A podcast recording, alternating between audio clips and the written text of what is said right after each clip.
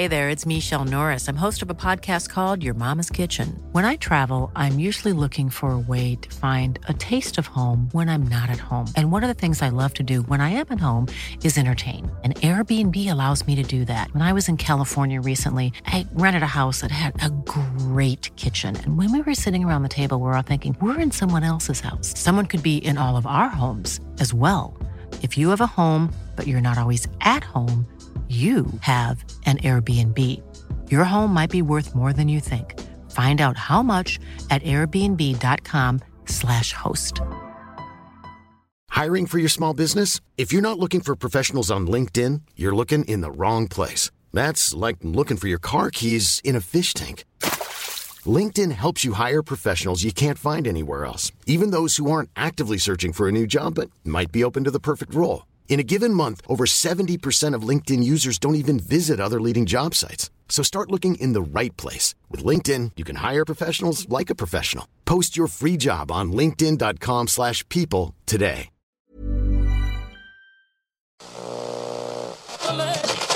You've never seen anything like it. Central Milton Keynes.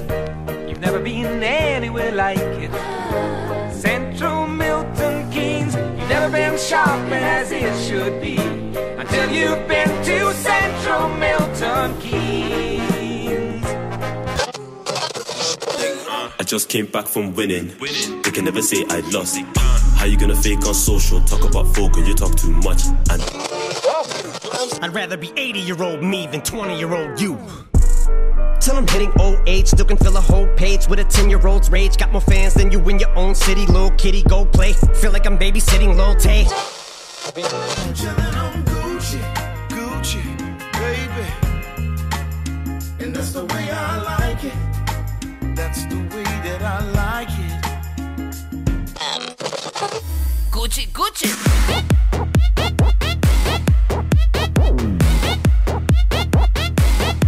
Gucci, Gucci.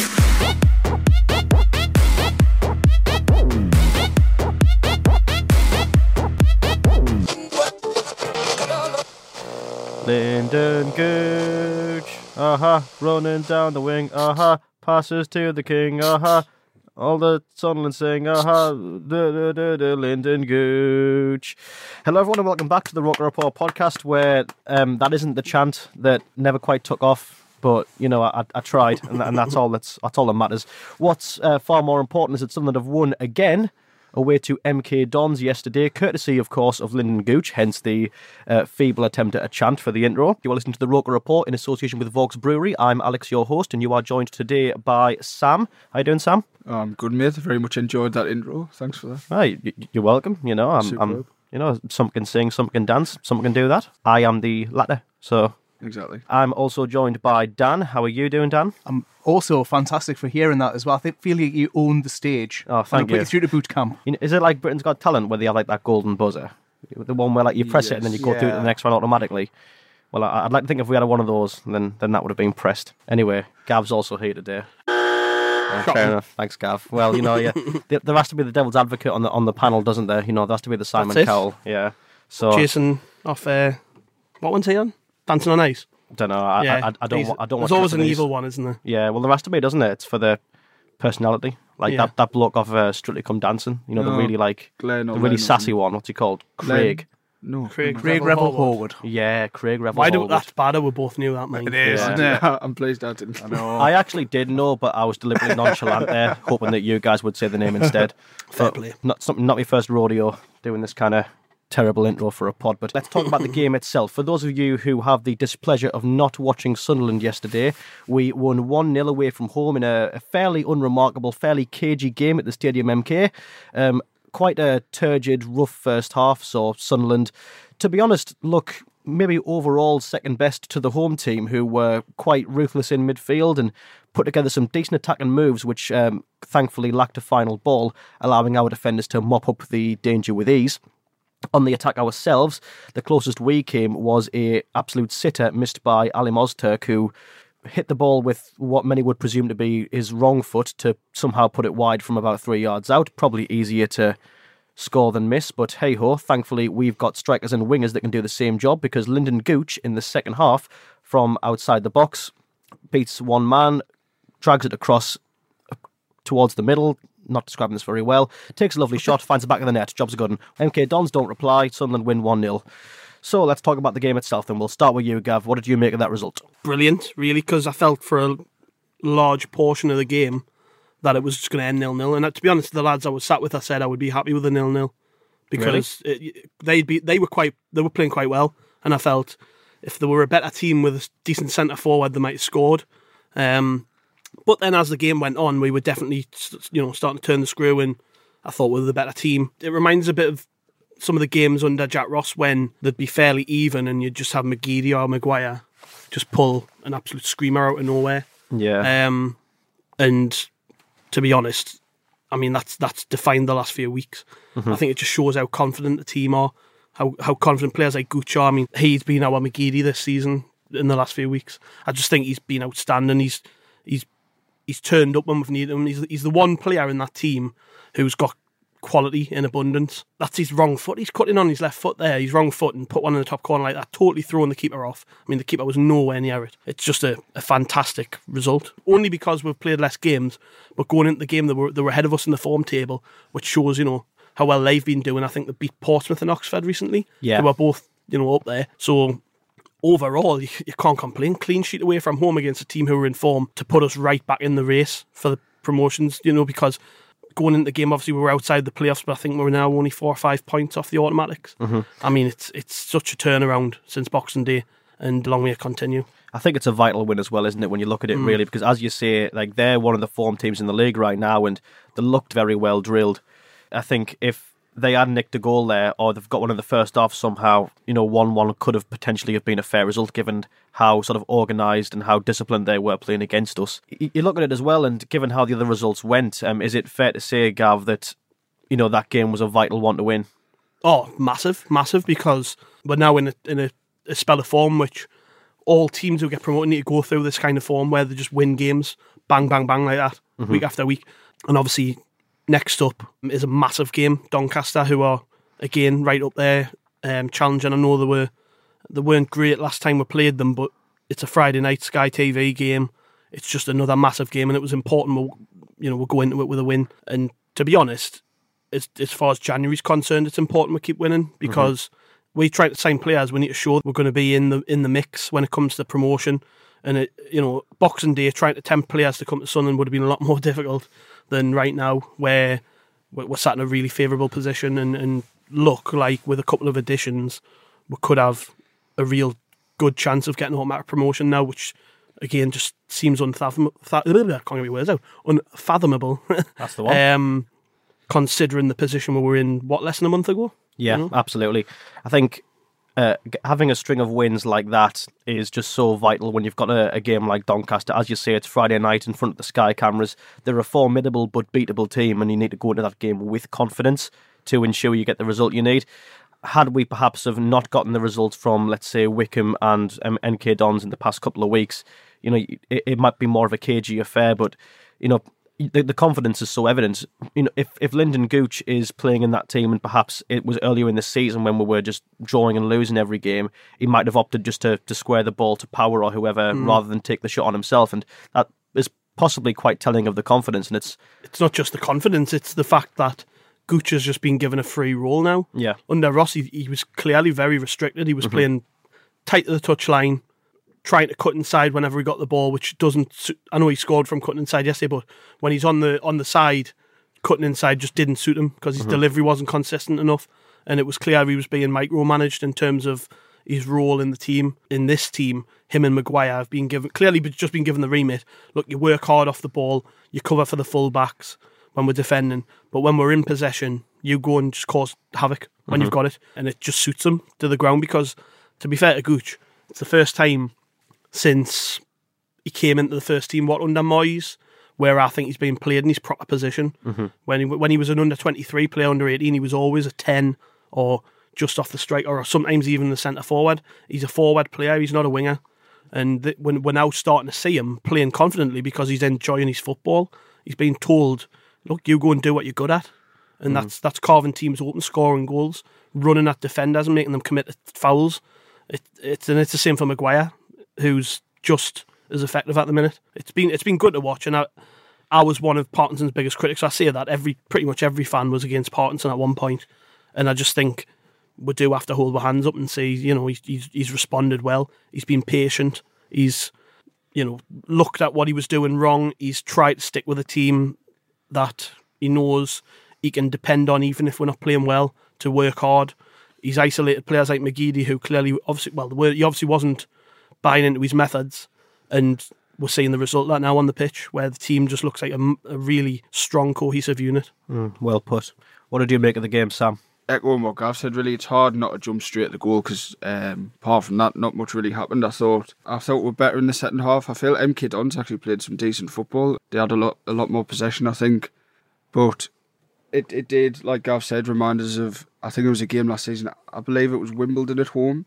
We hadn't really done much, and then McGeady just gets the ball, cuts in, and smashes one into the far corner. and Yeah. you take three points, and that's what you need. Although this league's about having a defensive unit and keeping your shape, doing your jobs, you do need them players with a bit of quality to win you nine to twelve points a season. Do you know what I mean? But hmm. I don't think it was the best game to watch in terms of the standards we've had in recent weeks. But you're never going to hit the highs of scoring three goals in the first twenty minutes of every game, and it was just really important to get the three points. And I felt like it, it was a massive result yesterday. It just felt like a sort of not a turning point because I think we've already had the turning point, but it just felt like that match where can we keep going? Can we just keep winning and keep the form up? And I think Parkinson, like I've said, does deserve a lot of credit because I'll happily happily hold my hands up and say that I was wrong or too impatient maybe. But I just think he's got the right formula and although yesterday it seemed a bit more defensive than the last couple of games, it seemed like we were seeing on the pod when it's not going well it's a five. And that's what it seemed like. But I think he had. Sorry to cut in. I think he had to though, didn't he? Yeah, definitely. I think we had to change the approach in this game because, unlike Wycombe and Lincoln, they weren't in form really when No. we we're playing them. Whereas with with these, they, were- like I said before, they, they were banging form going in the game, and we had to be more wary of the threat. Which, to be fair, I'm I'm presuming we looked at it and thought, let's just stay tight for 45 minutes, then turn the screw in the second half, which is what we did. we we came out much better second half. There was a spell where we had like about five corners in a row and we just kept lashing balls into the box. You saw the pressing a lot more from particularly Gucci Maguire in the second half, just rush because the keeper was trying to do sort of short goal kicks and stuff in the second half, and we just put them straight under pressure. So um, What is with that, by the way? I, I don't get League it. One teams trying to play out from the back. Yeah. Just, it, I mean, we saw it again. Ro- Rochdale against Newcastle in midweek trying to do it. Ah. Mm-hmm. Conceded three stupid goals. Us against Lincoln. It's just every time I seem to watch a League One team play now, other than Sunderland, they're, they're trying to do stuff they're not capable of. I just don't I understand it. Yeah, I- I feel as well that I mean, perhaps you know, I, I don't want to, I don't want to quote our friend Darius Charles and say that we've got that smug Sunderland presence here, but I feel like when they tried against us as well, um, a lot of teams don't have the minerals for it. You know, they, they, they try and play from the back, and uh, as as you've said there, Sam, you know, your players like Gooch and Maguire are just straight on their case, Yeah. closing them down, and you know, given the obviously the lack of quality in the third tier of English football, you're going to force a lot of errors from stuff like that. So But you think you'd have think they'd looked at that because especially in recent weeks, like the goal Gooch, I know got taken off him scored was just like me dad was saying yesterday. He was watching their keeper, and it just made no sense. So he would pass it short, he'd get it back, and then he'd hoof it. yeah, And, and you just put yourself under unnecessary pressure for three seconds instead of just hoofing it in the 1st place. But Mm-hmm. Well, that's how we got a goal not. against Wycombe, didn't we? Um, Yeah, yeah. We played there. Well, I think not necessarily. I mean, they played like. Well, I think no, they did try and play from the back, but then they hit a dodgy back pass to the keeper. And then he would just hoof it anyway. Yeah, So it was so- like, why not do that in the first place? But Hon- Honestly, if, if McLaughlin started doing that with Ozturk, I'd be Yeah. terrified. Like, yeah, I, I definitely. couldn't, I couldn't, I couldn't stand is a bit of a worry. Like I was just Yeah. saw from his two chances and some of his overall play when he's on the ball, I do get a bit nervous. You know, like when he's the last one back, Mm-hmm. Yeah, and he takes like three or four touches that don't actually move the ball, and then he'll sort of hit a short back pass. But it's like Wes Brown, he like you know he is overall reliable at this standard, but it's just you just he has those moments where you just Yeah. don't want him anywhere near the ball. no, Like, not at all. But he, he looked solid yesterday. He made a few sort of good interceptions Mm-hmm. and slide blocks and stuff. So I think he is suited in the middle of a three because he can just sort of be the one who just defends basically and Yeah. gets rid of it, which I think suits him a lot. So Mhm. that's something that Parkinson deserves even more credit for. He's, he's obviously took his time to cement his style of football, and it's it's really coming to show now. Hmm. And uh, I think to go back to what we said earlier, um, obviously MK Dons, a, a team in form, did look quite threatening from midfield when orchestrating attacks. But I think a lot of credit, while obviously most will be will most will be given quite rightly to Gooch for his goal. I think the defenders deserve a lot of credit as well. You know that uh, that that back three turned back five. That's two clean sheets now in a row. A, a vital role has been played there in, in two very big wins. What do you make of that, Dan? How, how much credit do you think the defenders deserve? Um, loads of credit. I think for me, the most pleasing things about yesterday's performance is uh, having a clean sheet. I mean, you think about last season, all the one-one draws and all the last-minute goals, and for me, going into the game and certainly watching the first part of it, it, it felt like it had a draw written all over it. I thought, oh, here we go, it's nil-nil, it's going to be one-one, or they're going to snatch one back. So see us getting another clean sheet, I think that's a huge positive and a massive step forward. I think probably Parkinson's biggest um, thing since he's came in, and I was all with you, I was on the Parkinson out bandwagon just what feels like a very short time ago, and now I'm Parkinson very much in. Not that I'm a fair weather Parkinson fan, of course. Is the fitness coach that he brought in? You can just tell that they're a lot Yeah. fitter. The players, even the defenders, are more comfortable on the ball. And, and you don't have that nervousness anymore in like the last part of the game about us dropping off and them coming through and scoring a goal.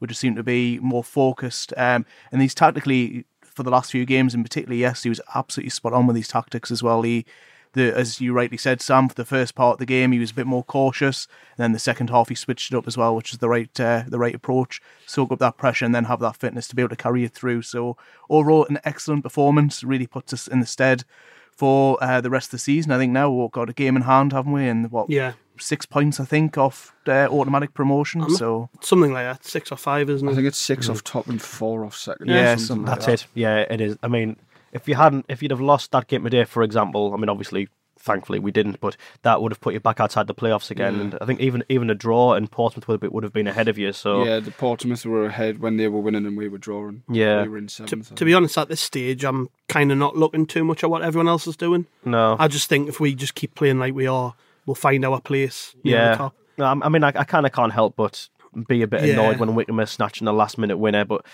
I think Still a lot of football to go, isn't it? Yeah, Yeah. m- maybe if the teams around us were all just continuing to lose and be out of form, you know, life might seem a bit too easy. You know, mm. nothing's going to go that swimmingly, no matter what division you're in, no matter how No. good you are. But Although, to, one one thing which maybe hasn't been considered is that with it being January and we're getting towards the end of the month, a lot of the smaller clubs in the division, well, to be honest, pretty much everyone but us, I think, are probably going to be looking over the shoulder, worried they lose lose their best players mm-hmm. before the end of the month. I mean, the, Madison's most likely to leave Peterborough, and they're you know not in great form at the minute, and he's probably their best player and the main supply line to the strikers. They could lose him. Oxford's got uh, a couple of clubs sniffing around Brannagan and.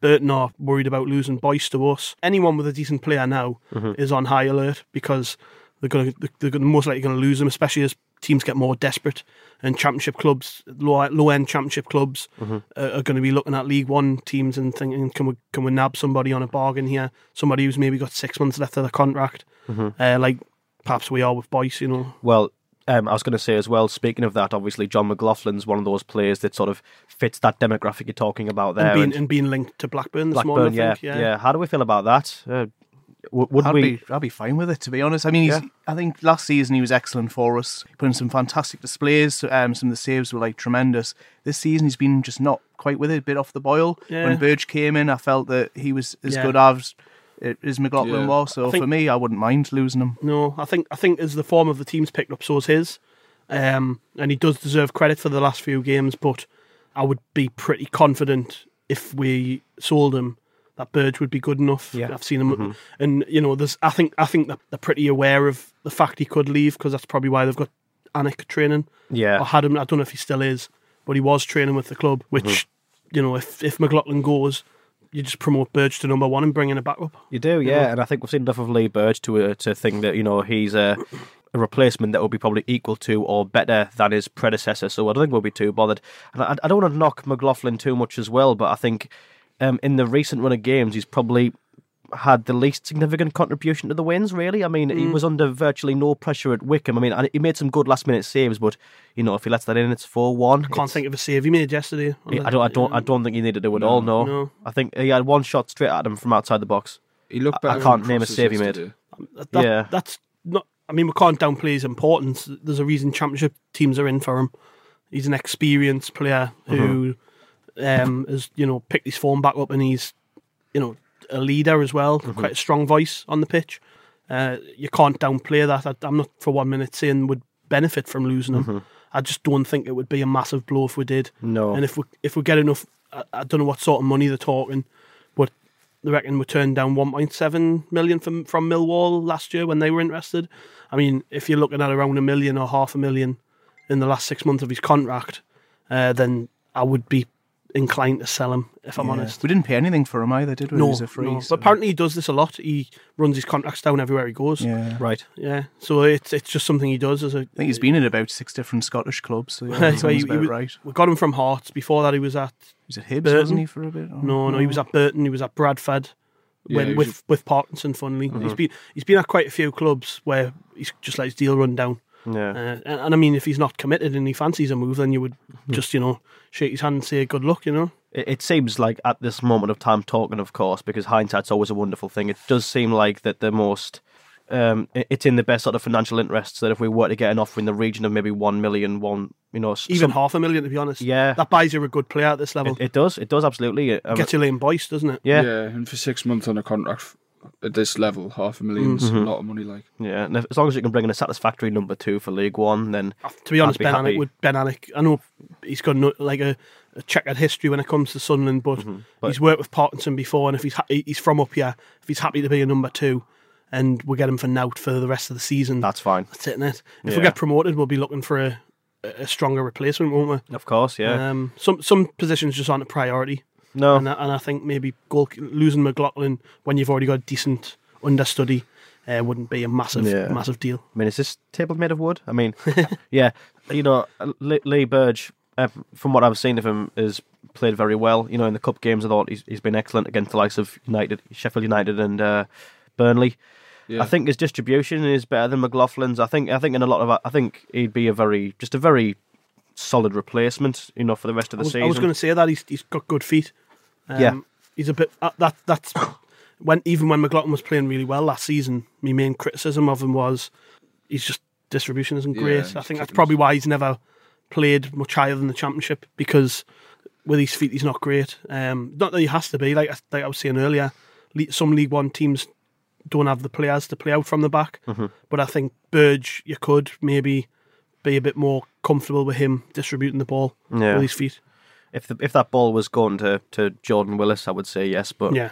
I don't know, Lynch and Ozturk don't No, inspire the most confidence in me with stuff No. like that. But anyway, getting on to the fan questions now. We asked on social media for some questions from our listeners, and the first one from Jason Beatty says, I've noticed Parkinson doesn't make too many substitutions. What do you think is the reason for this, and do you think this is risky? I would say he's got a set mind in terms of what his tactics are and setting up those players for it. So mm. I think as long as um, the fitness levels there and or, Yeah. yeah, and as long as like we said all yesterday, where they're all to the man for the full ninety minutes on it, I don't see there being an issue at all with No, not making uh, substitu- substitutions. It's not like we've got a wealth of great yeah, options to bring on. I mean, Lafferty was a he did have a contribution because he was the one who put the ball across for Ozturk when he missed that sitter. That was a header, wasn't it? Uh, that was Lafferty, and I think I think he might have been involved. Oh yeah, the shot didn't he? He Which did. Just went over the bar, um, which a little bit more than White had to do. I know White had one cleared off the line, but uh, that was a change that it was the right time to make it. And uh, quite often with Parkinson, I worry about the timing of his substitutions because he can wait a bit too long sometimes. But yesterday it made sense just to keep it tight because there's a reason he keeps picking the same players. It's because those are the eleven players he has the most trust in, and changing for the changing's sake sometimes isn't worth it, especially when they're they're a lot fitter now. I'm mm-hmm. going back to what we are saying at the start. Gooch and Maguire have just been pulling things out from thin air Yeah. all season. So why would you want to take them off when anything could happen with them on the pitch? Especially when the the only replacement's Watmore, who does nothing when he comes on. He runs around like a headless chicken. He's that's it. That's really it. Yeah. I mean, he, I don't like pan players, especially hard working ones, because he does graft like, but he, he hasn't even got a step over in him. He's so predictable, No. Yeah. so easy to. I mean, the only time he's ever effective really is when a team's really tired late in the game, Mhm. and you maybe throw it over the top and you you know take a few risks. But at that point in the game, Parkinson making his subs when he does would then be justified because obviously, Yeah. if he's leaving his subs late, you probably would want Watmore on 85 minutes and you wouldn't want him on 70 you- for Lyndon Gooch well, because, if- as you say there, yeah. Gooch has got that you know moment of class in him, whereas Watmore puts his head down and runs to the byline. Yeah. And I I think Wiley obviously does have something about him. It's it's something about them that's quite one dimensional, and Yeah. I think once the fullback adapts to that, that they've kind of got him really. It's more taking the risk to hire him on because when you're winning one 0 you don't want a player on the pitch who keeps giving the ball away like he does. So if you're if you're drawing nil nil and you really want to get back and Mhm. uh, try and get a, a late goal, or you're getting beat, fine, throw Watmore on. But when you're Yeah. one 0 up, uh, there's no real point. And then what other subs is it to make other than that? In his No. defence, though, Watmore, he was always in, he was always naturally a striker, wasn't he? Like that's always where he I- played. I, well, his finishing's poor. I don't know. I don't know what he's good at. I don't know. I think his He's finishing's all right. He's good at running, but Mm. sort of final His touch, product. his touch. Yeah. Yeah. problem for me is, is he's, when you're a, when you're a wide player, you have to be able to change direction quickly. Mhm. And he's a quick player, but he can't. He doesn't. He, he hasn't even got a step over in him to change No. direction. Yeah. He's he's very one footed and, and runs in straight lines. Yeah. So where where's his best position? I think he's just really regressed since he's had all these injuries, hasn't he? Because when he Yeah. first came on the scene, he looked like a really bright prospect, Mhm. and then every injury he has just seems to deplete him more and more to the point now And- where I don't really see where he fits in. and he's been deemed untrustworthy as a player really when you think of it because you can't guarantee he's going to get you're going to get 90 minutes out of him so the managers the, the last two managers have both had to like treat him with kid gloves really and and try and ease him in give him a few minutes here and there but it's not helping him because he's not making any progress hmm Is there an argument to be made then? Well, perhaps not an argument, maybe more of just a proposition that we, we should be looking getting a winger in sooner rather than later. absolutely Because yeah. I mean, I mean, what's that bloke called who, who went from I think Bristol City to Rotherham? A, Adelakun, is that what he's called? yeah Yeah. Hakeeb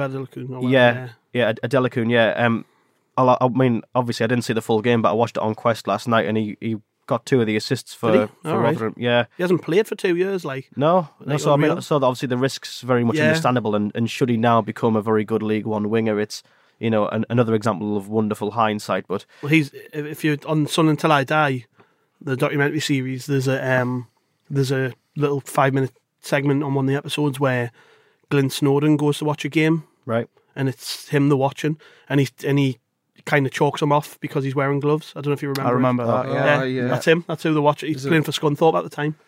he can Uh, wear so- all the gloves he wants. If he, I mean, I mean, the, the, to me, I mean, again, like I say, it's one game and it's only the highlights, but the deliveries he was putting in for the two goals were like pinpoint. It was, it was quite nice. It was a bit like Oviedo's last season. I mean, obviously, I know he's sort of split opinion a bit given how much he was on and you know what the what the return was based on that. But you know, I always saw Oviedo was a great crosser of the ball, and I don't quite think we have that at the moment. I mean, I, I mean, our, our deliveries aren't bad, absolutely not. No. You know, we're scoring for a reason, but It's more. It's, isn't is- isn't it more the depth in that position? For I, I think so. it's like yeah. I've just said before. Watmore's the only other Yeah. yeah, Like we've even seen McNulty come on as a 10 for Mhm. Maguire a couple of times in the last few games, just because we don't really have the options. When one, what we are missing is a, a quick player with a trick in them. Well, that's it. Because I, I just feel like if you had a game, if you had like a nightmare game where Gooch and Hume got injured, you've suddenly got an entire flank that is just devoid of quality.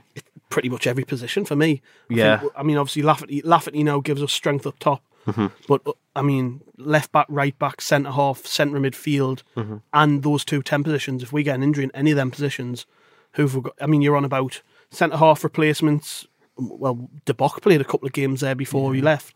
We're back up there. I mean, I know we're meant to be signed. By the time this goes out, we might have even signed the lad who from Bristol City. Um, so there's depth coming in there. Left wing back, Hume gets injured.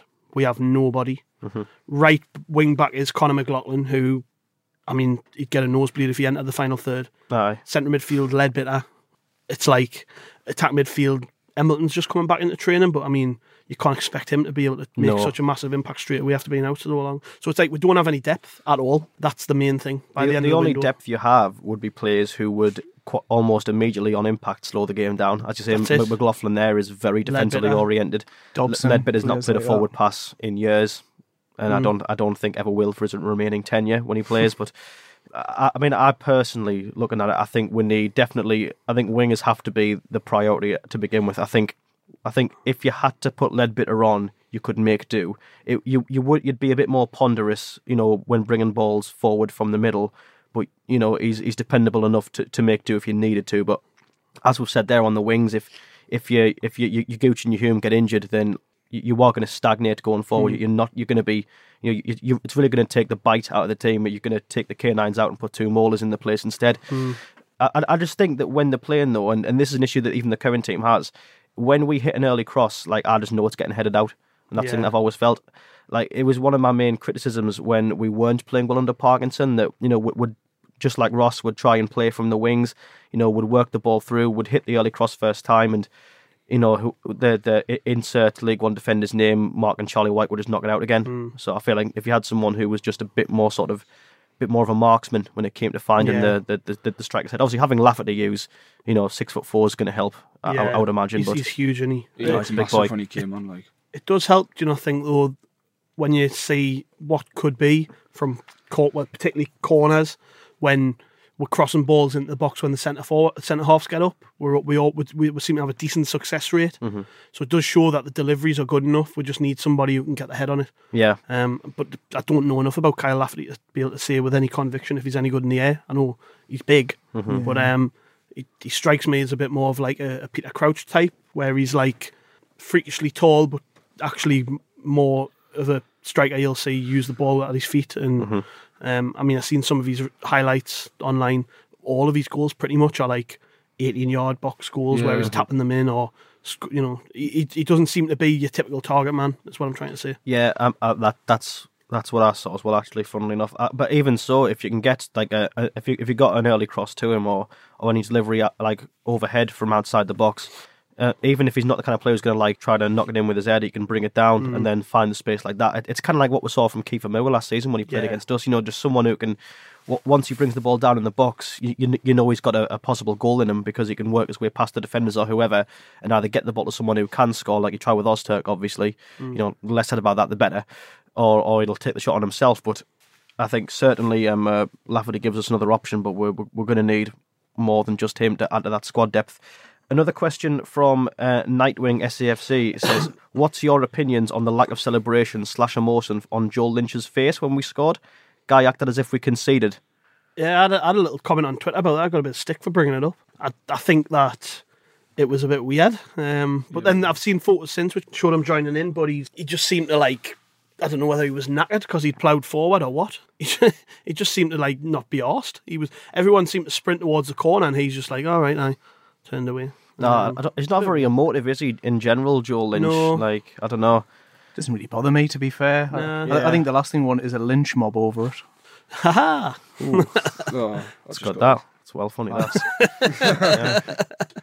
I took took. I, I, I was on a delay there, but Yeah, uh, yeah, Ha, ha, ha. It's Sunday, Alex. It is Sunday. You need another fair. kind of pop. I do, to be honest. Hey, I had that. Sorry, this morning I had me nice. I had me nice five k run. I should be more alert, if anything. But True. Maybe I'm just a bit thick. that could be it. Like, But back to the point, like what Dan said, that doesn't bother us. To be fair, I just it's just something that I noticed. Like Yeah. I don't think anybody would be overly concerned with it. It's just like yeah, you kind of it was a bit weird. I think he must have been knackered because Doncaster away, he, he went mental for the second goal and he proper Aye. joined in. So I think it was just Mm. a case of he's bombed 50 yards up the pitch and had a at, bit at of the a, age of ninety, had a bit of a smile inside and then thought, oh, I've got to walk all the way back now. probably just thinking, ah, I've got if you lot go over there and I'll take uh, take a quick breather. yeah, yeah. to, to be honest, though, I mean, in, in quite a in quite a weird sort of way, that's quite like positively telling of how we commit to like attacks now with our team, like with, Yeah, with the entire team. Because obviously we'll play three at the back. It gives us the option that when we are sort of like w- when we are bombarding the other team, that we can commit a centre back. Obviously, we tried that with Ozturk. Uh, you know, again, less said about his two chances, the better. But uh, I'd, I'd imagine, I would hope on 99 of 100 other days, you know, that's that's two goals from a, a player who you probably couldn't get up otherwise in a, in a different formation, possibly. If you looked at, say, you know, when when you played with Baldwin and Flanagan at the back last season, you always had them back, and even then it didn't really benefit you much because when you had like a strong slash pacey slash both player coming up against them, it would terrify them both anyway. But I think as a defensive unit, that that can um, contribute offensively and defensively in a much more organised and significant way. So It's it's that tried and tested uh, management method of accentuating your strengths and hiding your weaknesses, isn't it? Absolutely, yeah. And that, that's what this system affords Sunderland is is the ability to play Ozturk and not be exposed by his lack of pace because he's got Jordan Willis there. Mhm. Play Lynch, who again isn't particularly quick but is very good in the air, and allow for him to cover Hume while he flies forward. The two centre midfielders, I mean, haven't been a massive Dobson Gav, I'm power stop you there. Just like keep talking in a second. But the next question's from um, uh, Adam Husband, which is going to answer the question you are literally saying now. That is thoughts thoughts on the team performance yesterday. Personally, didn't think we played too well. However, we did get the three points. You know, Yeah, yeah. I mean, as you were. it's it's I guess what I said before earlier well earlier on that we had to be a little bit more wary.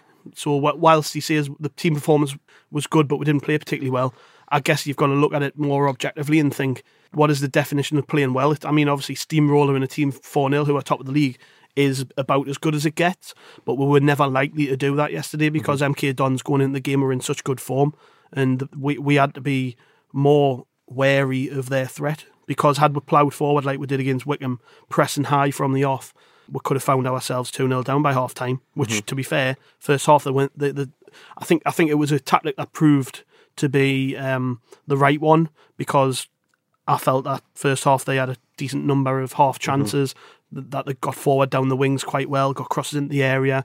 They just weren't able to finish them off. And I think obviously by half time we'd recognised right, okay, we can turn the screw a little bit. Yeah. Um, and it, sometimes you've just got to play like that. Absolutely. So, you know, like I said before, it's it's a case of now that the consistency in the selection of players is helping Mhm. a lot because everybody knows their job. They're all starting well. They're all pretty much in tune with each other, which under Ross particularly when he was making three four changes a game and a bit to find a winning formula, it just didn't work. And sometimes you've got to keep trying, keep trying, keep plugging away until it eventually it clicks, Mhm. and that seems to be what's happened. I'm, I'm happy with the team performance overall yesterday. I don't think there's any qualms about it whatsoever. I think No. it was a workmanlike performance. You see that from a lot of top teams when they get into that rhythm, that winning rhythm. Um, remember back in my youth, like Arsenal would sort of squeak out those one 0 wins, wouldn't they? And it wouldn't be pretty, but they'll be winning and they'll have Mhm. that winning mentality, and that, that's that's, it. what it's about. You just said it there. Like obviously it isn't pretty, but you've won, and not every game is going to be as pretty as a four 0 home win. But ultimately, a- win's a win. Was scored and didn't concede. I think that would constitute in most cases a good team performance. I'd argue as well, looking at uh, or maybe not looking at MK Dons, but maybe if- if I was to put myself in their in their shoes before the game, they probably might have thought, right, if we're going to do our homework here, Sunderland, from the last few games they've played, especially their home games, have really blindsided the teams they've played. You look at the Lincoln game, the Wycombe game, they've played against a team lacking in confidence and went up against such an opponent. They've they've just they've gone at them from the off and you know they've forced the mistakes. They've got the heads to drop. They've got them panicking and they've got goals that way. But obviously, as we've said Uh, on numerous occasions on this pod already, MK Dons are not weren't a team in the in the likes of in the form of the likes of Lincoln and Wycombe. They were in very good form, very high on confidence. So they probably thought, right, Sunderland come at us, we'll soak it up, we'll keep them out, and then we'll hit them on the break. You know, we'll we'll kick the ball off Power and Dobson. We'll we'll take it away from them. We'll bound forward when they've overcommitted. That's when we'll hit them. And I think, like Gav said, should that have transpired, we probably would be one or two down at half time. But I think uh, I think we're grateful to Parkinson for that. That obviously he didn't stay as one dimensional as some teams may have assumed that he would. And that brings us on to our next question from 1973 Mackham. I like how this one's worded. It's uh, very, very poetic. Uh, will humble pie replace the pink slice? Sam, we'll go to you. I do, I do love a pink slice mine, so it's hard to say. But I think no, you missed the point of the question there. I think you might have, you might have missed the point of the question. It wasn't to be literally interpreted. no, no, I, I know that. I just, I just like pink slice that much. I just don't want to. Uh, I don't want I, to. mean, I think I'm in the same boat as you. Like, yeah. kind of what, proper. I've never had a pink slice. Oh, what? Never had one. I was Yeah, always tell me. caramel slice, and then I I, know. tried, and now Thank you, Neil, on his farewell appearance to the Roker Report podcast. Who's Neil? Neil, know, Dan. oh, sorry. No, sorry, Dan. I love a pink slice. I'll, I'll have Yeah. one today, I promise. Yeah. Go- you should. Good. Like. I'm trying to. Where can you get a pink slice from on a Sunday? Somehow. There used to be a place. Sue's calf down Roker. Oh, I know what that is, yeah. The post office next to my school used to do them. Oh, the post office next to Everyone knows school. what that is. uh, Why didn't you say? Yeah. that narrows it down to about 12 different places. I don't I, yeah. I don't want the doors Yeah. to be flooded on this Sunday. Oh, so. Fair enough. Dylan's like corner shop in like Leechmere SR2. They do them for 70p. Oh, It's that's, dec- that's- decent little that's plug. decent. You know, if you want to sponsor me with a free Baker's one. Oven do the best ones. Or the Love Supreme Cafe. Yeah, I'm a bit yeah. of a pink slice connoisseur, as you can tell. As, as as you can tell. Sorry, I mean I, I made a joke at you saying that by not interpreting the question properly, and as you were. I'm quite hungry now. But um, I think everyone's in the same boat. But from my point of view, when I was sitting on here a month ago, weeks ago, saying about Parkinson, we you would always sort of end it by saying, "I hope he proves us wrong," and uh, I'm just so happy that he has. Do you know what I mean? I don't, I don't care that. I wouldn't say we were wrong because I, I feel like the results at the time warranted the reaction. I don't Mm. think anyone was necessarily overreacting at the time. Maybe there was a lot of patience, but you can't. At the, at the time, I think it was warranted, but Sure. I feel like now he's dug in and he's he, it shows he's he must have been doing a lot of work behind the scenes and a lot of work in between games on tactics, like I've said, until something's clicked.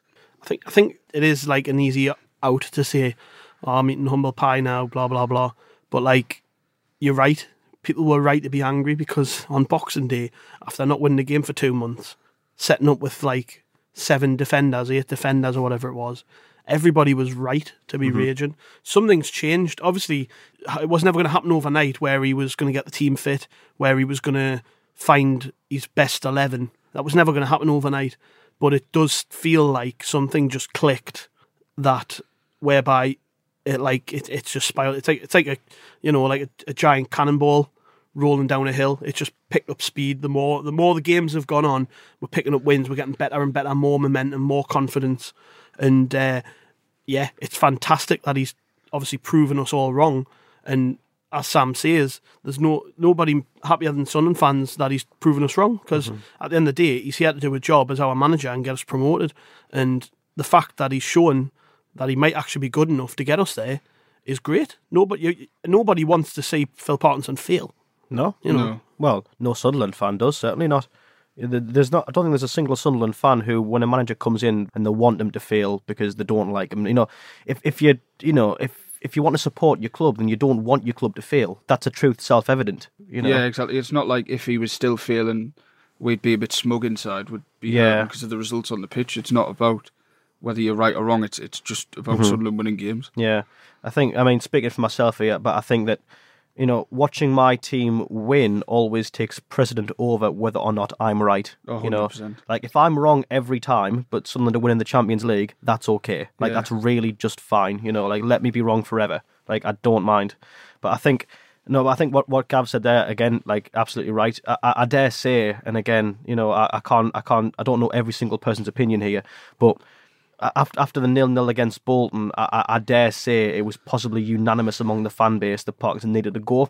If you'd have kept that form, I, I'm, I'm no I'm no statistician, but if you were to keep that form that we were on there for the remainder of the season, you'd be in a relegation battle. It Oh, was that it was that bad. It was it was genuinely like it was clinical how It was poor we genuine were. relegation form. Though. It That was, It but it- wasn't just. It, this isn't speculating. There No. Was, that's why we're saying like, like Gav said, it's it's it's easy now to say, oh yeah, I was wrong, but I don't necess- I don't think at all fans were out of line. It wasn't like he came in for three games and would narrowly lost. It was getting to the point where it was Mhm. ten times worse than Jack Ross getting sacked. Is it not? that's Is it not a bit too early to say that we were wrong though? Because he had those that spell of what nine, nine, ten games where he couldn't do anything right, and he's had three or four games where it's been really good, it's been excellent.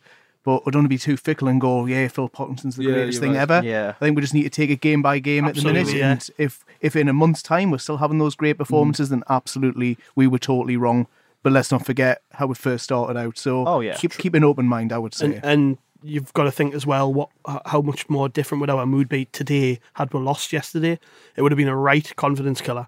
Mm-hmm. Like, Yeah. You know, I, I seen somebody on social media say it, and it- they were right. It would have just brought us back to square one because after all that good work, would would have lost a game away from home. That like, although it's a team in form, everyone was. I think deep down, everyone was expecting us to get something yesterday. Mm-hmm. So Plus, it- every other result would have gone against us as well. yeah, it would have really killed the mood. So you're you're right. We aren't going to win every game between now and the end of the season, and I think it's probably the right time for us to, as fans to reflect and think we have to think more long term. So Parkinson, for me, has earned the right now to see the season out, regardless of what happens from here. I just think he's he's earned the right to try and get the, the job done. Um, for one, he's proved he's proven that he can overcome a situation that he found himself in, which is as low as any manager I can remember. I mean, two occasions he was the, he had the fans chanting for him to leave, and quite often that is usually the end point for a Sunderland manager. It felt like against Bolton for me. It felt that way. Yeah, Yeah. and and I think I think because he's overcame that, he's shown that if we go on another dip of form, not two months long, like, but if he goes on another dip of form, that he needs to be given the chance mm-hmm. to turn it around again because it's it's just we have to see the season out. He was brought in to get us promoted, and until it's mathematically impossible for him to do that, mm-hmm. then I think he needs to be you know kept in a job. And I'll, prob- I'll probably. You know, I'll probably end up making myself look a fool by saying this now, but I'm on record as saying it. So we have to stick with him. We mm-hmm. have to give him the season, and we have to make sure that our support as fans is strong enough, vocal enough. Our presence at games like yesterday is huge because the players are really responding to the to the, the good atmospheres, mm-hmm. and it, and it's it's producing great results. couldn't have been better said to be honest i absolutely fully agree. I, I dare say as well and i mean this might sound like a joke but i don't think it is.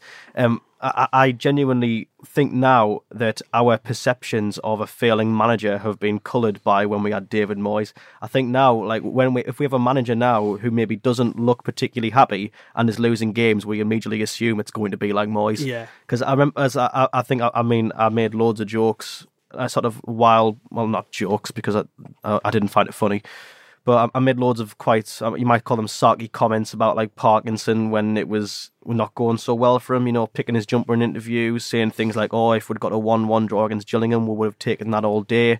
And I think we said that um, we maybe used our past experiences of David Moyes to make sense of what was happening.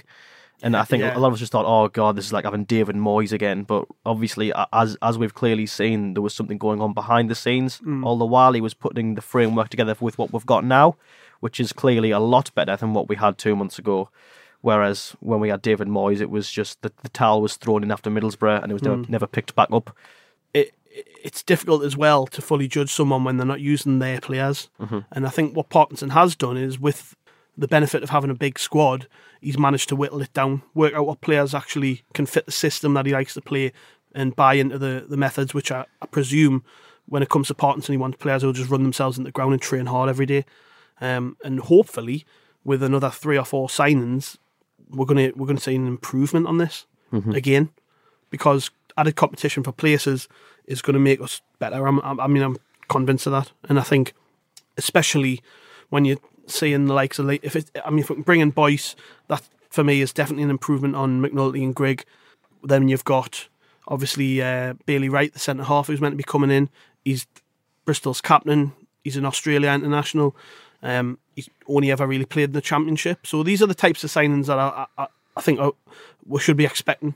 Good, like good players from a higher level who maybe have just you know not been lucky this season for whatever reason. Yeah. I think that's a good place to bring us on to a question from Justin Ludlow. Speaking of players which do or don't fit Parkinson's system, it is why did Will Grigg never catch on fire? Another another quite poetic one. We'll go to you, Sam. Um, I, don't. I, I don't think anyone can put the finger on it. Really, I, I don't think we've ever particularly played to his strength. but I can't also sit here and say he's never had chances and he's never had consistent game time. And I remember before, even before we announced Parkinson, we sat here and we said one of the main jobs of the new manager is to get Grigg scoring because that could really kick us on. And I feel like when Parkinson came in, looking back now, maybe due to Wyke being injured, he he did give uh, give Grigg a constant run of. I know the the football was a bit negative and stuff, but I don't know. I, I think it just comes down to confidence, really. But I think we can all agree that it just feels like we'll wherever he goes after us, he's he's going to score loads of goals, isn't he? So I don't think I think only Will Grigg would really answer that. To I- be honest, to be honest, I've, I've thought about this long and hard, and I think it's I think it's a lot to do with character, and I think there's a certain type of character that that succeeds at Sunderland, particularly strikers, Yeah. because obviously all a striker is judged on is the goal scoring record, um, and that's why with Grigg because he hasn't, he just for whatever reason, and I don't think it's been down to uh, not not being given a fair chance because, like you say, when Part, even when Parkinson come in, he probably got a run of eight games up front yeah. and he just didn't. He didn't do it.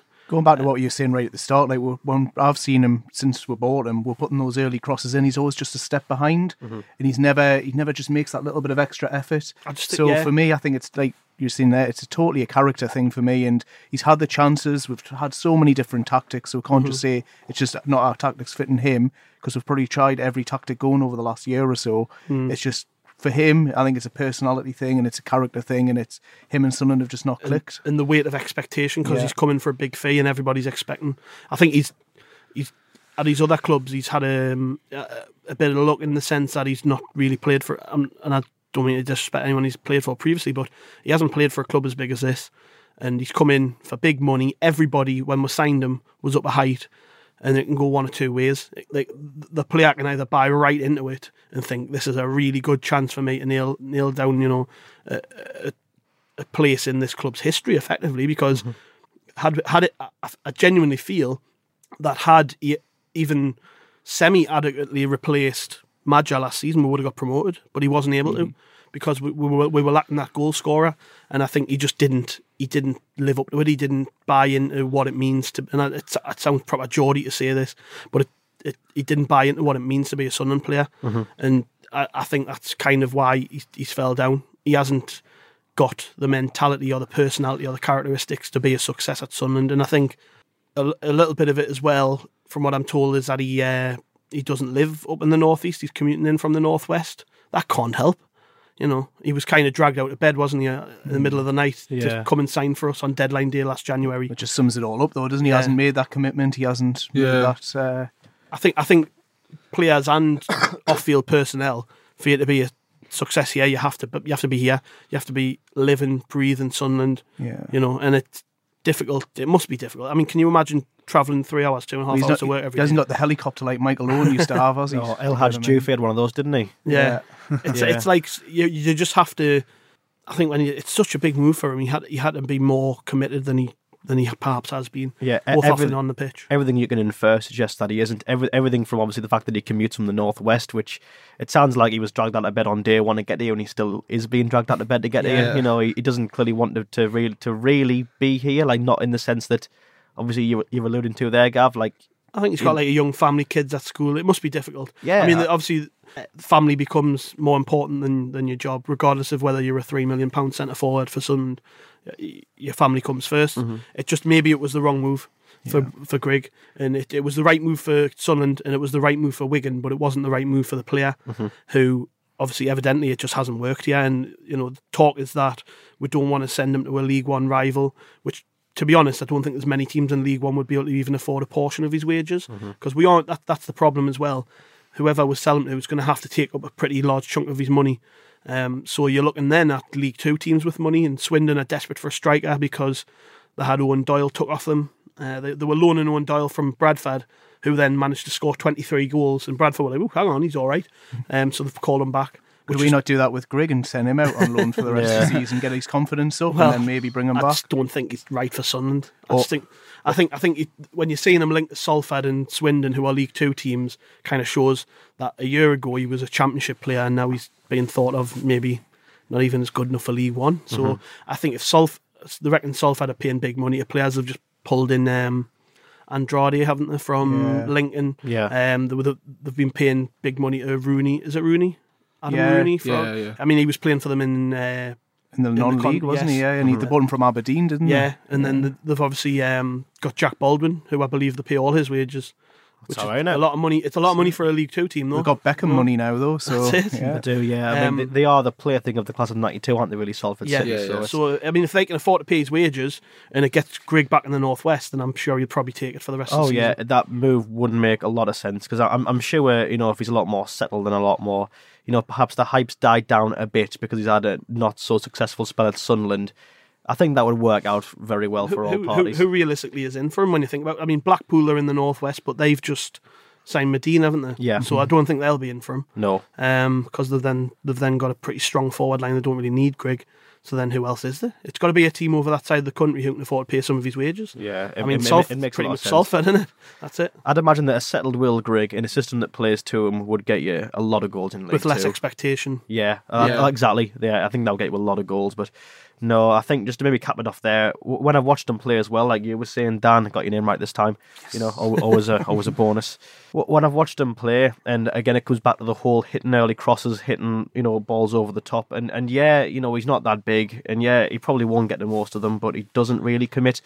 Uh, I almost feel like I think this season, not so much last season when he first came, but this one when he obviously hasn't been as good statistically. You know, st- stats will show you as much, but sometimes he plays like the battle's already lost before he's really tried. Mm. Like I think he knew, especially under Ross, that he wasn't playing in a system where a striker like him was really going to benefit. No. But I think because he knew that, there was almost like a defeatist nature about him where like, okay, the ball's over the top, centre back's bigger than me, could run a bit more, but nah, nah, why not? Just leave it. I'm not going to get Mhm. there. That, that's sort of how I felt. And I mean, obviously, you know, I, I I don't I don't know the bloke. I don't know how he thinks, so I can't presume that is how he thought. But you know, that that's just how I felt. But uh, again, and like what you said, Sam, even when he did, even when we did play the ball on the ground, he did miss some really good chances. Yeah. I forget the game, but there was one where like Hume made a great run through the middle, put a through ball in. You know, Will was fir- Will Grigg was first to it, and he and he hits it straight off straight off the keeper when he was one on one, and Was it's like I think so. No, I- well I don't know. No, because it was at home. Oh, that's another one then.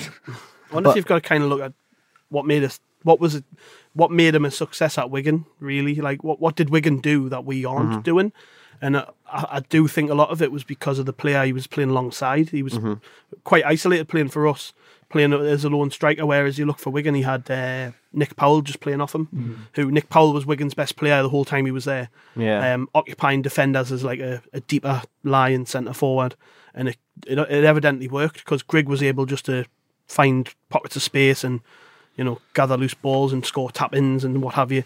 Um, whereas at Sunderland, you've especially under Ross, you've you've kind of seen Grigg isolated, not getting players around him. We don't really play with a ten. Um, Maguire does can play there, but hadn't. I mean, hasn't really played there for any great length. Mhm. Um, with with Grigg especially. So I just don't think with one we haven't really played to a style that suits him, but two. Um, I don't think he's made for us, and I, I think like, if we can cut our losses and get rid of him in this window, which I think is clearly they're clearly trying to do because he wasn't even in the squad yesterday. No. They're obviously trying to show him, look, you're not wanted. Then we have to do it, and I think maybe for his sake, I know it's he has to swallow his pride a bit and accept I haven't been good enough, and a drop down to a League Two team where I'll probably get a, a consistent run of games, score another eight, nine goals even at that level before the end of the season, get minutes under me belt, get myself sharper, fitter. Then I've got a better chance of finding a club in the summer. What what better suits us? Mhm. Uh, that's the advice I would be giving him if if he you know if I was his advisor. Yeah. We've got one more question then just to cap it all off for today, and it comes from oh, I can't get the name. Here we are. Don Bright, who says, A long way to go yet, but who do you think will get promoted in the top two spots and up through the playoffs? So obviously, you know, that's maybe quite hard to call, but who are your three teams getting promoted?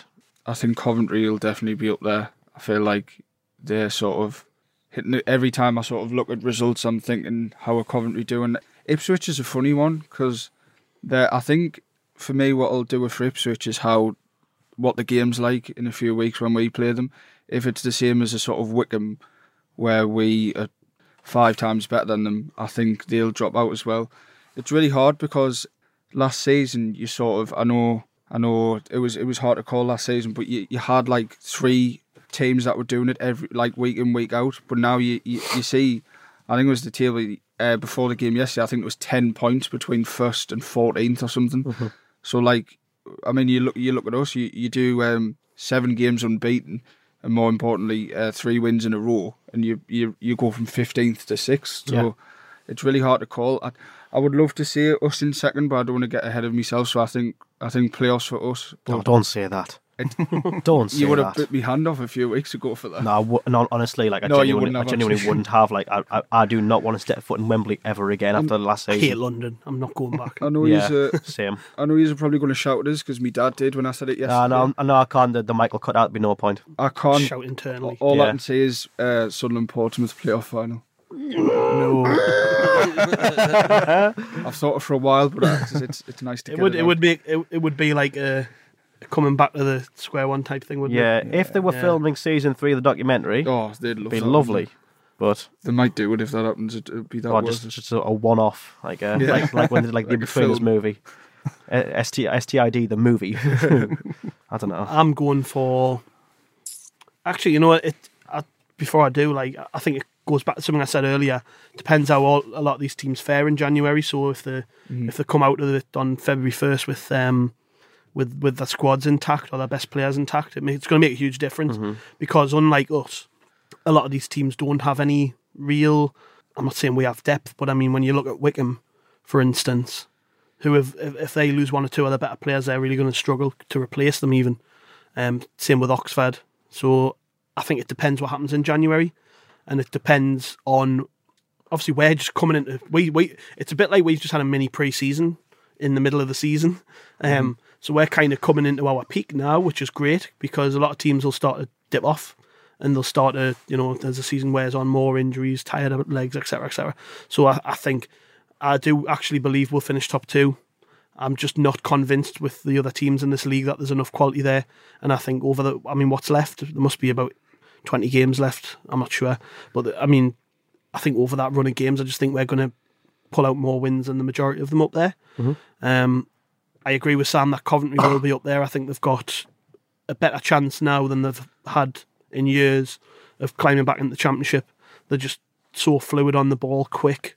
Um, they've got a good manager. But I think top two, yeah, I think it'll be us. I still think that Ipswich will be in the mix, but I don't know whether they're good enough for top two. Mhm. Um, so I think it'll be us and Rotherham as as the automatically promoted teams, either or for top or second. I mean, it's I think like like you said before, we've got a Ipswich coming up. We've got some difficult games. That's going to dep- depend on how obviously how well we play in those games where we finish. But uh, those are the top two. With uh, I think someone like Portsmouth winning the playoffs, just because I just think that when it comes down to the nitty gritty, they've got the experience as a team in in these situations. Same as Coventry, to be fair. Coventry under Robbins have played at Wembley and won. Um, I think, but Port, Portsmouth are just. I think sometimes when the big clubs get a bit of momentum behind them, they're unstoppable. And um, Portsmouth are a fairly big club with plenty of experience. Relative to League One, Yeah, of course. Yeah, um, with plenty of experience in, in, in those situations.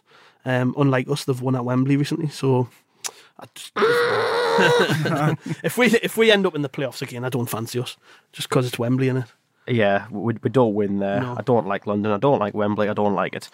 Dan, what do you think? Um, I'm going to pretty much just echo what Gav said. I think uh, top two finish for Sunderland. I'm going to say we're going to win the league. Um, Rotherham in second place. I think they just, as long as they keep their squad together, I think they're a, pretty much a shoe in for automatic promotion. I think they're one of the most impressive teams in League One this season. Yeah. Then for the playoffs, I think it's pretty. I mean, like you were saying, Sam, there's maybe 15 teams that could end up in that sort of playoff scenario. There's not really any sort of team steamrolling the league this season. Um, I know Ipswich have got quite a lot of young players, so it's whether they can uh, get any momentum behind them or whether their lack of experience is going to show. But I'm going to say an Ipswich Coventry playoff final with Coventry winning, Sunderland winning the league, Rotherham second. There's my prediction. Mystic Meg. Yeah.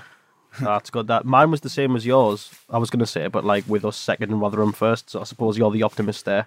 Yeah. But I don't know. Rotherham are just like the biggest yo-yo team, like for those two leagues, aren't they? Like, like Them just- and Barnsley, yeah, You yeah, seem to they- be up and down every season. Literally, yeah. But like Rotherham are just like I think the worst though, because like they always go up, but like then they Mm. always like plummet right back down. Like 12 point seasons. and Yeah, stuff. they have, they have they have like really bad seasons when they go up, don't they? This, Like this this season just feels a lot like the one under Keane in the championship. It's starting to shape up the same. It's like if people people tend to forget this, but we didn't actually play well until February under No. Keane. We were like 12th, 13th in the Mhm. league. Is that when he signed about 50 players in one day? No, that was the summer window. That, Yeah, but yeah. in the January, he, Yeah. br- he brought in um, Danny Simpson. He brought in Jonny Evans. Yeah. he just strengthened the core of the team, and we went on a mad run of wins. And it wasn't a particularly great league that season. The teams Mm. who were up the top all fell away eventually. I think it was Preston and Birmingham, wasn't it? Who, like uh. I mean, we went into the final day where we might not finish in the top two. I think. no, I think Birmingham went up, though, didn't they, that season? Yeah, but I think they had to lose for us to win the league, and they Yeah. did. They got beat.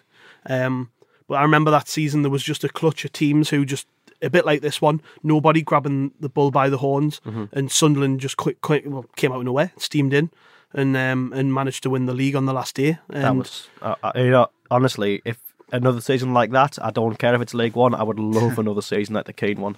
Well, it, it does, it's just starting to shape up the same way. It like I say, a, a, a clutch of uninspiring teams, all challenging for the same positions in the league. Sunderland have got more muscle in the transfer window than any other team in the league. To just through the sheer size of the club, really, and like back then, if we can get the right players in and carry the run on that we're we're in now, um, I just don't see anybody stopping us.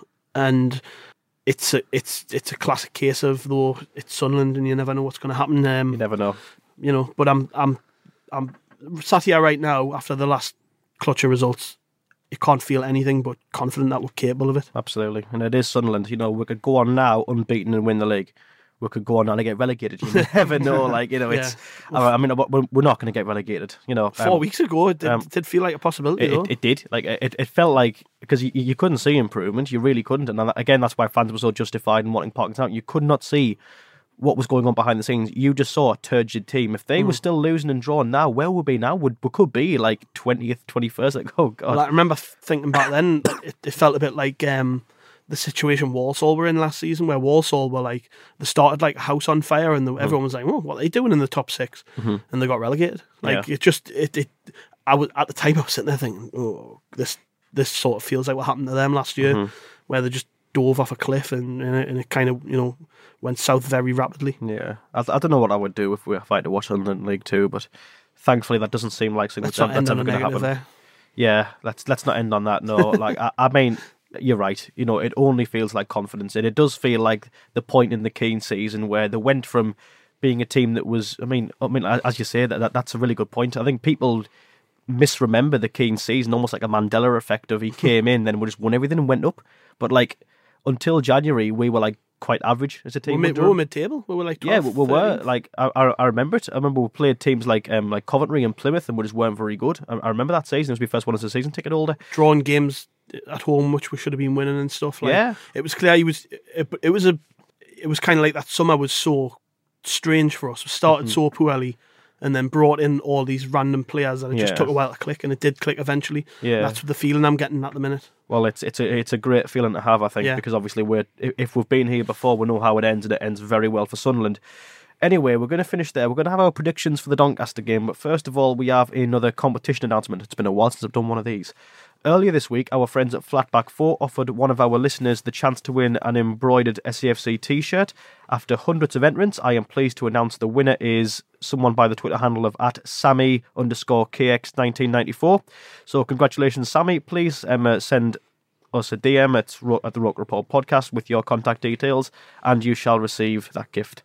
I've anyway, one myself. Very Yeah, nice. I've yeah. got one for you actually. Oh, you do, I was yeah. going to give you. I should have brought it. Should, I, I should have. Well, to be, to be fair, that that's you, you've had that for like ages It's now. been sitting in my cupboard in the plastic wrap for months. Oh well, Never well, um, mind. well, you know that's a nice little promo, yeah. So Yeah, no, but I've got one. It's nice, nice, uh, really good quality T-shirt. yeah, Um, I'll have one soon as well. yeah, And by soon, I mean in, you know in the year 2023 when Gav comes on the podcast next and brings it. yeah. But yeah, anyway, so um, we'll finish with our predictions for the Doncaster game. So we're all on a bit of a high from the recent real results. Give us your score predictions and who you think will score for the lads. We'll start with you, Dan. I'm going to go 2 0 and I'm going to say Maguire for both. Ooh, it's all right. Take that happily, Sam. Um, I, I'm going to go optimistic. I just think the biggest thing for me on, uh, with the results recently is the the change in how I've felt personally about going to the matches. I I was at one of the lowest points like uh, about a month ago where you just. I remember we, we didn't have a game. I don't know if there was an international break or something. It was the first time ever that I was quite relieved.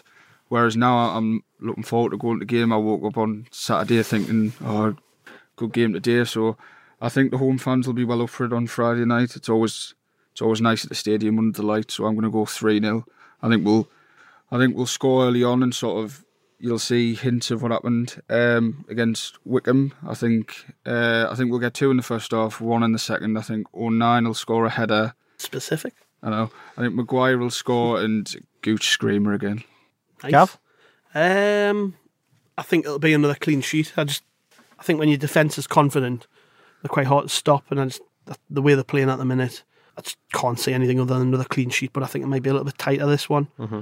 I'll still go two 0 I think we'll, I think we'll win two 0 but I just don't think it'll be a, a cakewalk. I think it'll be a little bit more difficult than the Yeah. last couple of home games, just because. Having said that, I said the exact same thing last year when we played them at home and they were crap. Doncaster and were battered. Oh, them. they were crap. They were so. Charlie so Wyke played like Drogba that day. Yeah, he did, Oh, didn't he he? did, didn't he? We That, um, that was on like Good Friday, wasn't it? yeah, Wasn't yeah, yeah, I mean, Morgan scored a volley or something, didn't yeah. Yeah. Every, every time I watch Doncaster, every time we play them, sorry, going into the game, I'm not very confident, and we just seem to like like we dusted them over Christmas. It's like yeah, I think we're their bogey team, you know, because like I think if we if we were to beat them next week, that's you know every time we've played them over the last two seasons, that's four wins if we were to Mm. beat them. Because every time we have played them, you're right.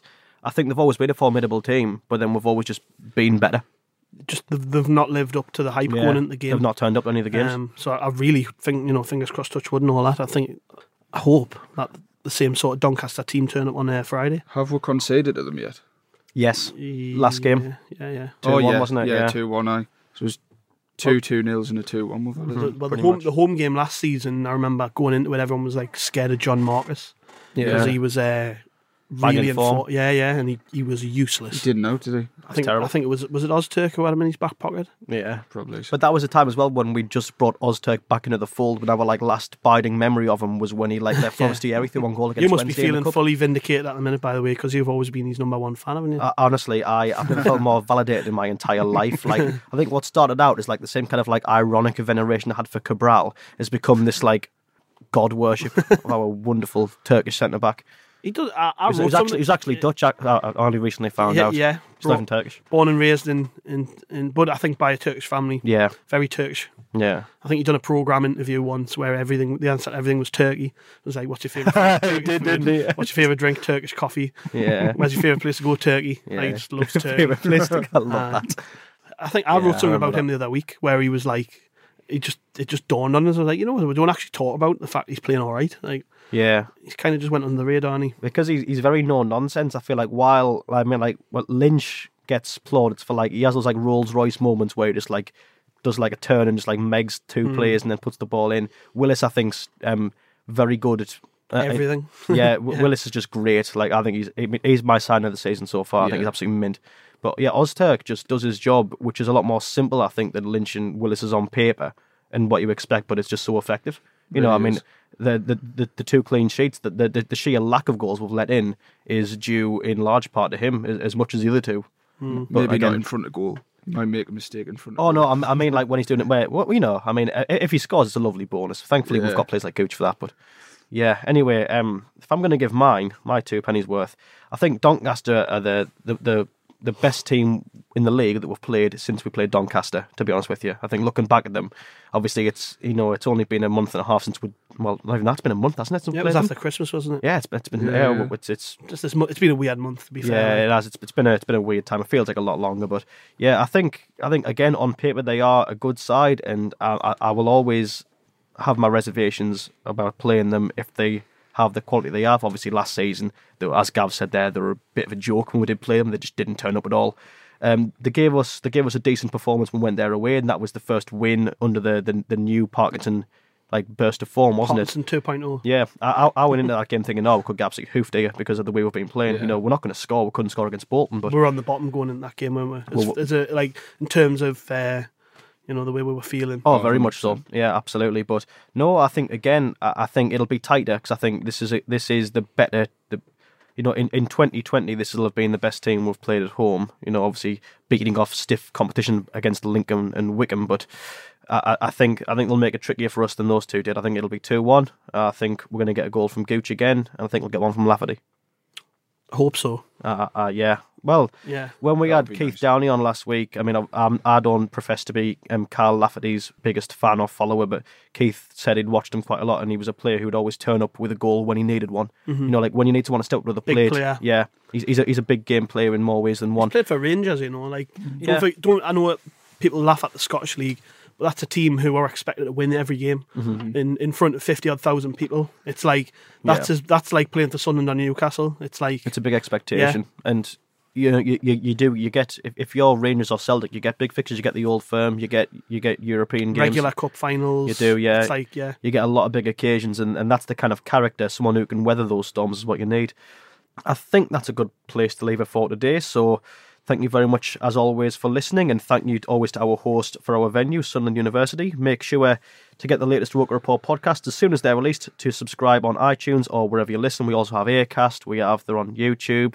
Oh, it might be a good chance to plug the WhatsApp service as well. Yeah, I was about to say that as well. Roker Report, Roker Report, not the report. The mothership, the Roker Report, has recently launched a new WhatsApp service. So you can stay up to date with all our content instantly on your mobile phone, cellular device. You know, this is so like mechanically written here. I'm just reading from the script here. Uh, for further details on how to get involved, please head over to any of our social media pages or rokerreport.com to find out a lot more there. It's it's pretty straightforward, uh, so I've been told. You, you just add the number and text the words Roker Report. It's all right, innit? And uh, from there on, you'll be added to our broadcast list and you get all the latest news, articles, podcasts, etc. straight to your phone rather than having to go looking. Yeah. So we're just making your lives easier, basically. Exactly, yeah. So, you know, next time you Propaganda. think, oh, oh, guess what I've not heard in a while? The, the awful dulcet tones of the Roker Report boys. Well, it's right there for you on your phone. Just, you know, you know. Who you- knows? People might be listening to this now who actually never listened to the podcast before. They're just Yeah. from the because within the first hour and a half of Craig launching it, Mhm. we had over a thousand people texted. That's all right. So I'm going to guess a fair portion of them weren't uh, weren't previously listeners. No, So well, if you're not, hello. Yeah, hello. And uh, If you made it yeah. this far. Yeah, um, yeah. If you haven't made it this far, then you know that's a real test of your resolve. I couldn't listen to me for that long, but you know, thank you. Anyway, it's, but as obviously it's not all about me. Thank you, of course, to my guests who've come into the studio today. Thank you, Gav, for No making your rare return. Always Yeah. appreciated. No problem. Yeah, thank you, Sam. Thanks very much. Enjoyed it, I. Aye, and thank you, Neil. I'm off for a pink slice. Yeah, well, You'd be called Dan once you eat one of them. Yeah, We'll let you have exactly. your real name back. Thanks. yeah, yeah.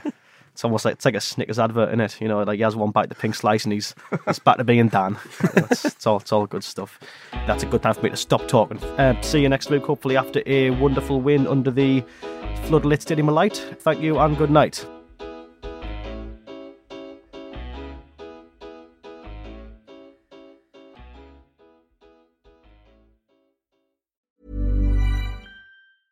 Cool fact a crocodile can't stick out its tongue. Also, you can get health insurance for a month or just under a year in some states. United Healthcare short term insurance plans, underwritten by Golden Rule Insurance Company, offer flexible, budget friendly coverage for you. Learn more at uh1.com. When you make decisions for your company, you look for the no brainers. And if you have a lot of mailing to do, stamps.com is the ultimate no brainer. It streamlines your processes to make your business more efficient, which makes you less busy. Mail checks, invoices, legal documents, and everything you need to keep your business running with stamps.com. Seamlessly connect with every major marketplace and shopping cart. Schedule package pickups and see your cheapest and fastest shipping options from different carriers with rates up to 89% off USPS and UPS rates. And with the stamps.com mobile app, you can take care of mailing and shipping wherever you are. Make the same no-brainer decision as over 1 million other businesses with stamps.com. Sign up with code program for a 4-week trial plus free postage and a free digital scale. No long-term commitments or contracts. That's stamps.com. Code program.